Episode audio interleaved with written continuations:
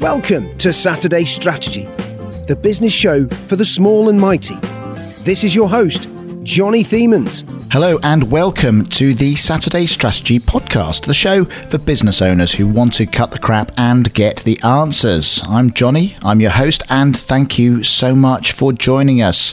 We're joined today by my friend, Sarah Bishop, who's going to help us to unpick the challenges around how to recruit key people into our business to help us grow. I know this is a real area of fear for a lot of business owners. So, if you want to be better and avoid some of the howling gaffes that cripple so many companies who get it wrong, then listen on. Sarah's got some great practical pointers and a simple checklist to help us get our recruitment process refined.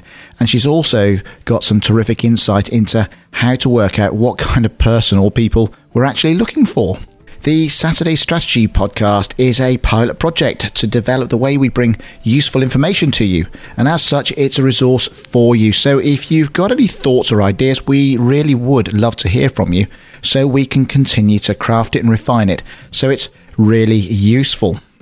We've got loads of information in the episodes, so remember if you're driving or just getting on with other stuff, you can always find the notes on our website, or better still, subscribe to the Saturday Strategy weekly email news update. And now for this episode's expert guest. So we're really lucky today. We've got Sarah Bishop with us. Now, Sarah, if you've not heard of her, runs a business called Recruit Recruit, uh, which, as the name suggests, is a recruitment agency. So there's genius in her name there. She's um, a seasoned recruitment professional, having served about a quarter of a century in that industry um, working across all sectors and all different roles, and very much focusing these days on uh, recruitment of uh, sales and commercial staff and uh, senior uh, senior leadership roles within within businesses. Now, I thought it'd be good to ask Sarah on board today because um, one of the issues of growing a company is always about how do I scale the people side of my business? How do I shape that and make that as something that can really support and enable the growth ambitions I've got for my business? Sarah, really great to have you here. How are you? Hi, Johnny. I'm good, thanks. Thanks very much for inviting me along. Oh, no, thank you very much for joining us. Sarah, you heard the sort of the question there about how we get our people resource to be able to support our growth ambitions. Why don't you sort of steer us into that and start by telling us what you think we need to know well, I think what it really boils down to, there's lots of things that you need to get right. Uh, you know, because people are people. It's not like you're buying a product that's like this sort of you know homogenous packed thing that you can easily uh, choose. But the, the, it all really stems from the first point where you need to really understand who or what your business needs. I always advise my clients, particularly if they're taking on um, one of their first employee, uh, indeed the first employee, or, or, one of their earlier employees when they're looking to grow the business. Basically, list out everything that you need to get done in the business and what you're hoping to achieve, and then you basically need to divvy it up into what your skill sets are and what you want to and are good at doing, and then what's left. So, um, and then you need to look at whether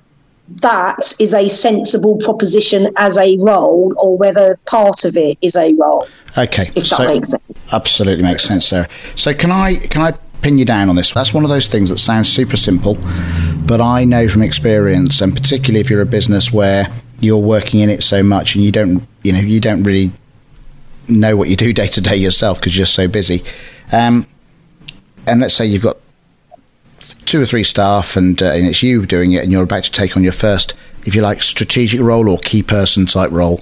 How do you even go yeah. about starting to make that list you talked about? What, what, what, where do i start? I mean i've got a blank piece of paper in front of me. How, how do i start well, I think it depends where you're at with your business. As you said, if you've already got a team of two or three people, I would very much involve them in the process as well. And I would also potentially involve somebody who's external to your business.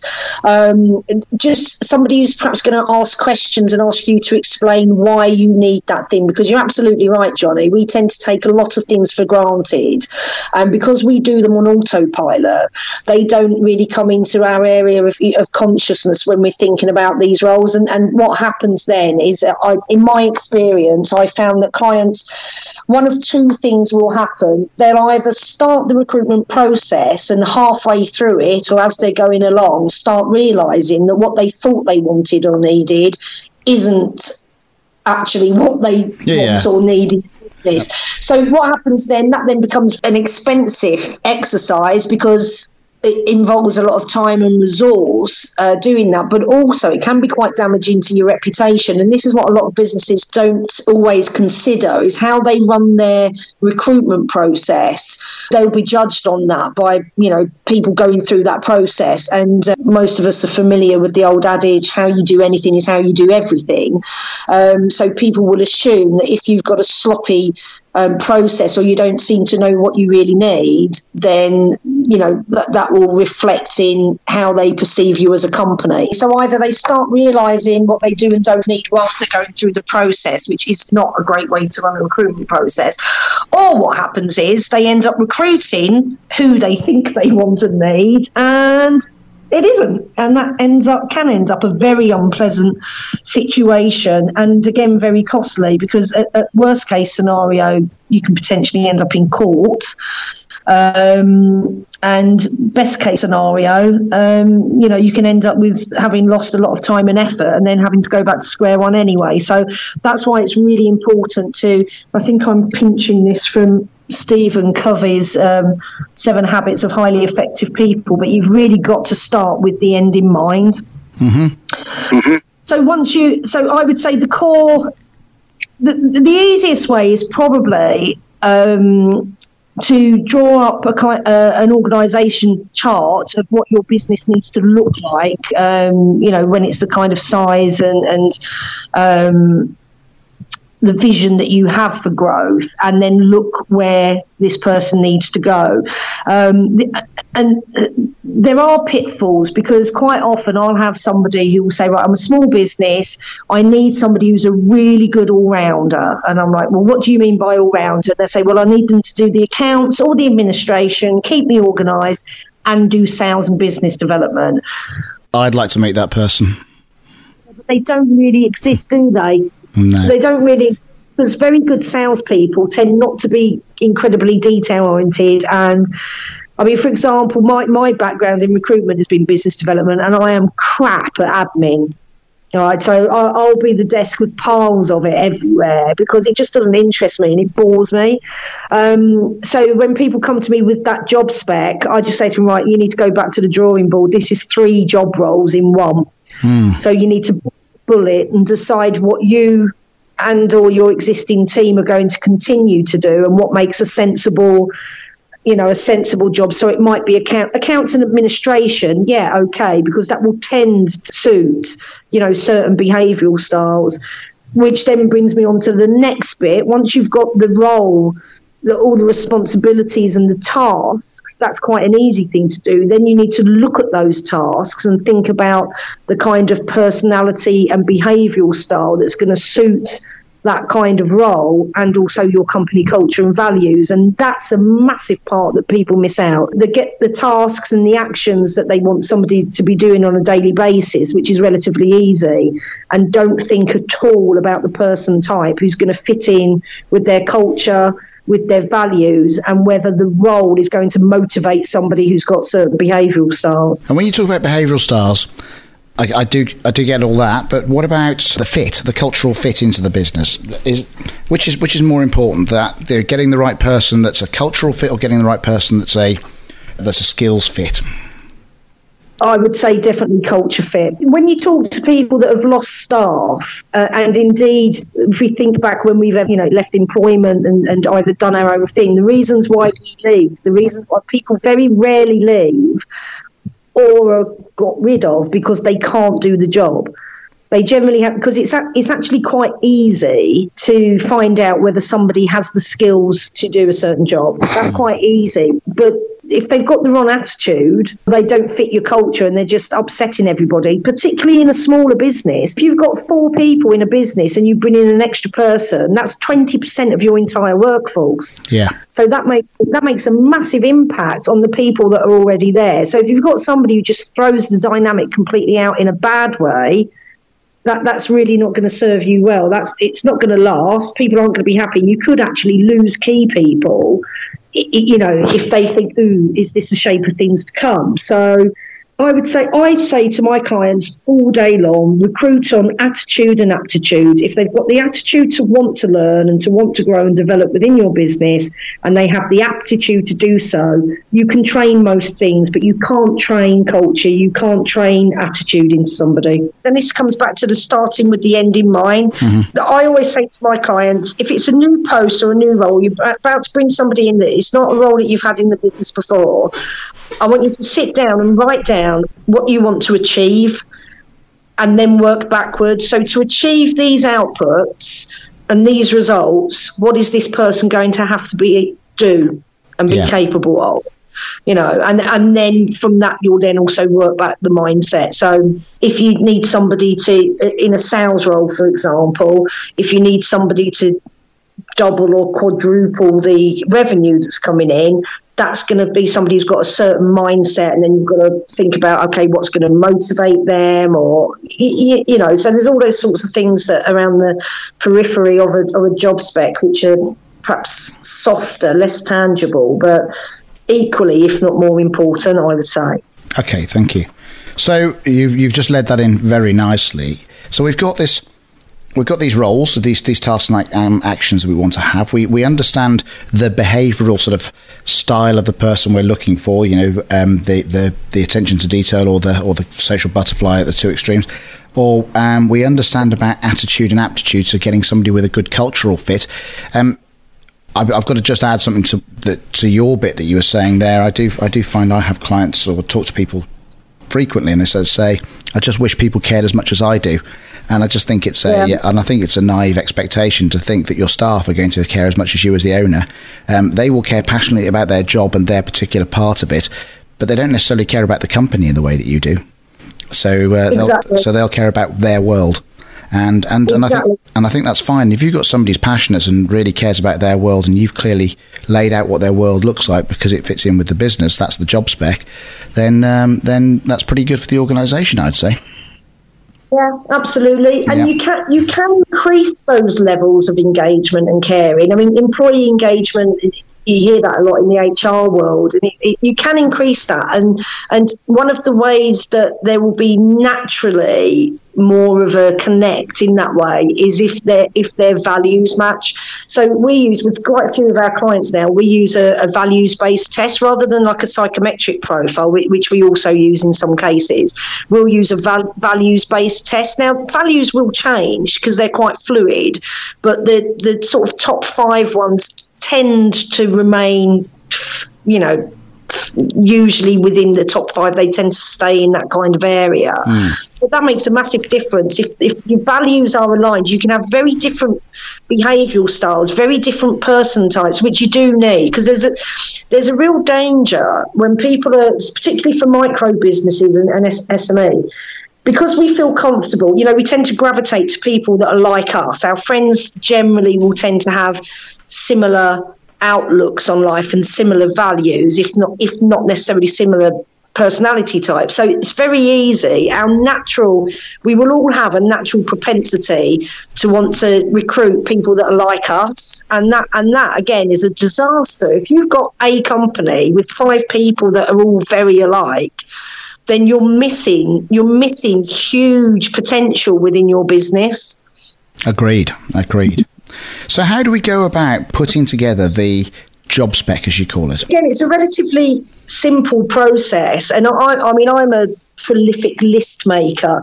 So I would just say to people, first of all, you just sit down, brain dump, get a big list of all the things, look at what is really important, and then and then look at how you put that into a, a document which makes sense of the task and responsibility. So I always suggest a couple of things um, to make it. It needs to be clearly defined so people understand exactly what the, the you know the job, what the roles and responsibilities are. So I always say bullet point it. Don't have this long rambling prose describing the role. And I generally will break it down into core competencies. So you might have something like I don't know if you had a, a payroll clerk, for example example, you would probably list if they were doing payroll and accounts, you'd list like the ledger work that they had to do and the reconciliations and nominal ledger. Then you would have a section which would be what IT you'd want them to be familiar with. So they may need to use Sage, but also Excel. And if they're using Excel, they should be able to use pivot tables and you know. So you go into the detail of the the actual core competencies that are required and the actual tasks, and then and then a little bit about the personal outlook and values of the, of the person who would be right for that role. Yeah, very good, very good. Yeah, and I would say keep it quite straightforward. You know, keep it keep it as straightforward as possible.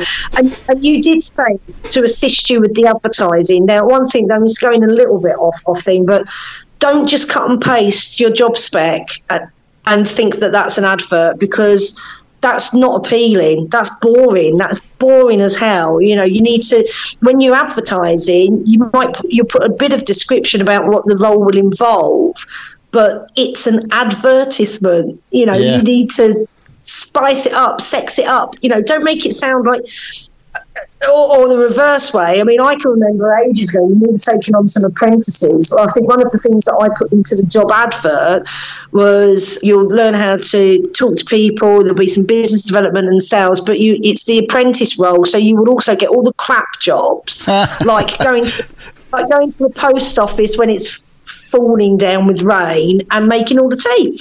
You know, so be honest about it and, and inject a bit of personality as well because this will this will also help to attract people Definitely. that are attracted by that culture. So, yeah. you know. So, um just whilst I've got this on there, and while you've got you on here, then we're talking about this whole process and trying to do that that funneling down, filtering the right people. So we've created an advert, and then we start to get some applications coming through.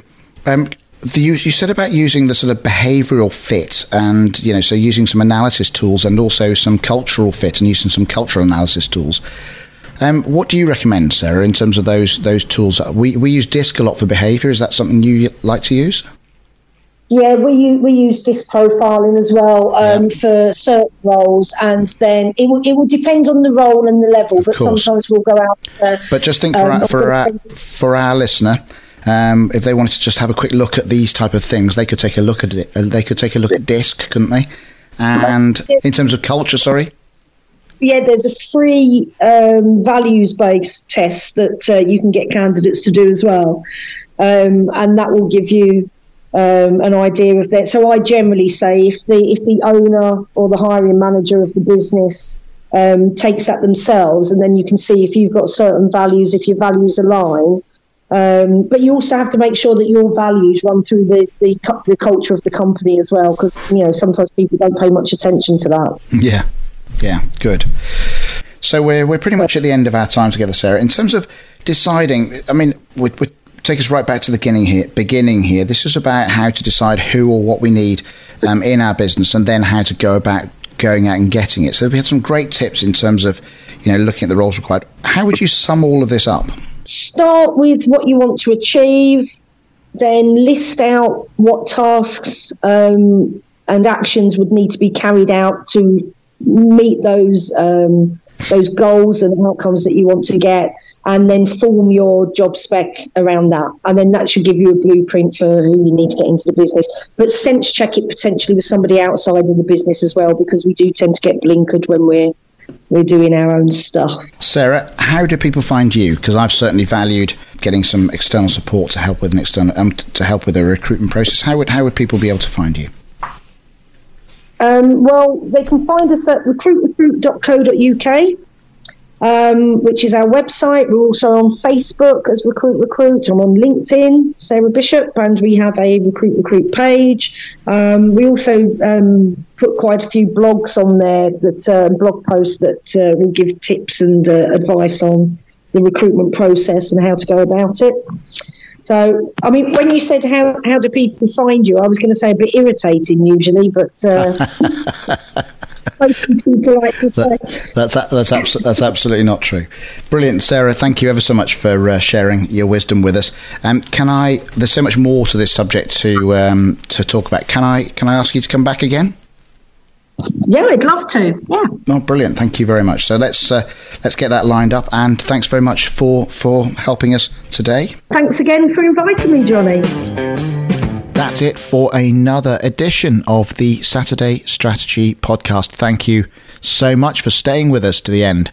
Our aim is to be useful, so if you've any thoughts or feedback, please let us know and we'll take them on board and we'll continue to develop this project for you. If you want to contact me directly, you can find me easily on LinkedIn. Just search for Johnny Themans. If you're into Twitter, you can find Saturday Strategy, or if that fails, reach out on WhatsApp using 07977 437 360, and that's my personal mobile number. Thank you again. Until next time, and remember, if you enjoyed it and you want to hear more, then please subscribe to the Saturday Strategy email newsletter.